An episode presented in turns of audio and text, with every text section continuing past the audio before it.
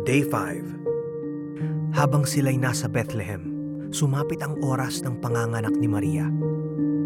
Isinilang niya ang kanyang panganay na isang lalaki.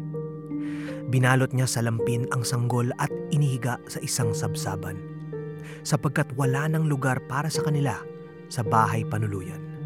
Luke 2 verses 6 to 7 Walang detour mula sa Kalbaryo.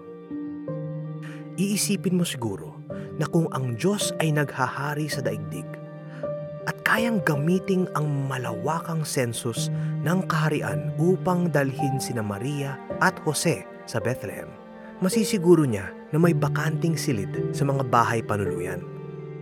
Oo, pwede niya itong gawin. Pwedeng pwede. Pwedeng ipanganak si Jesus sa isang mayamang pamilya. Pwede niyang gawing tinapay ang bato sa wilderness. Pwede niyang tawagin ang sampung libong anghel upang tulungan siya sa hardin ng Gethsemane. Pwede siyang bumaba sa krus at iligtas ang kanyang sarili.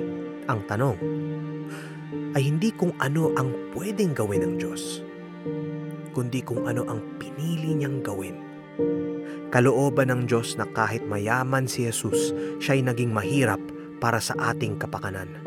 Ang no vacancy signs na nakapaskil sa mga bahay panuluyan sa buong Bethlehem ay para sa iyong kapakanan. Kahit na mayaman siya, ay naging dukha upang maging mayaman kayo sa pamamagitan ng kanyang pagiging dukha. 2 Corinthians 8:9 Pinaghaharian ng Diyos ang lahat ng bagay.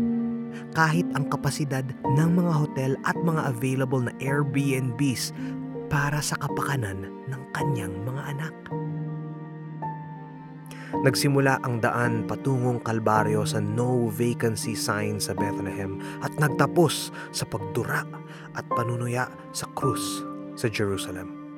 At hindi natin dapat kalimutan na sinabi ni Jesus, ang sino mang nagnanais sumunod sa akin ay kinakailangang itakwil ang kanyang sarili, pasanin araw-araw ang kanyang krus, at sumunod sa akin. Luke 9.23 Sinasamahan natin siya sa daan patungong Kalbaryo at naririnig siyang magsabi, Alalahanin ninyo ang sinabi kong ito.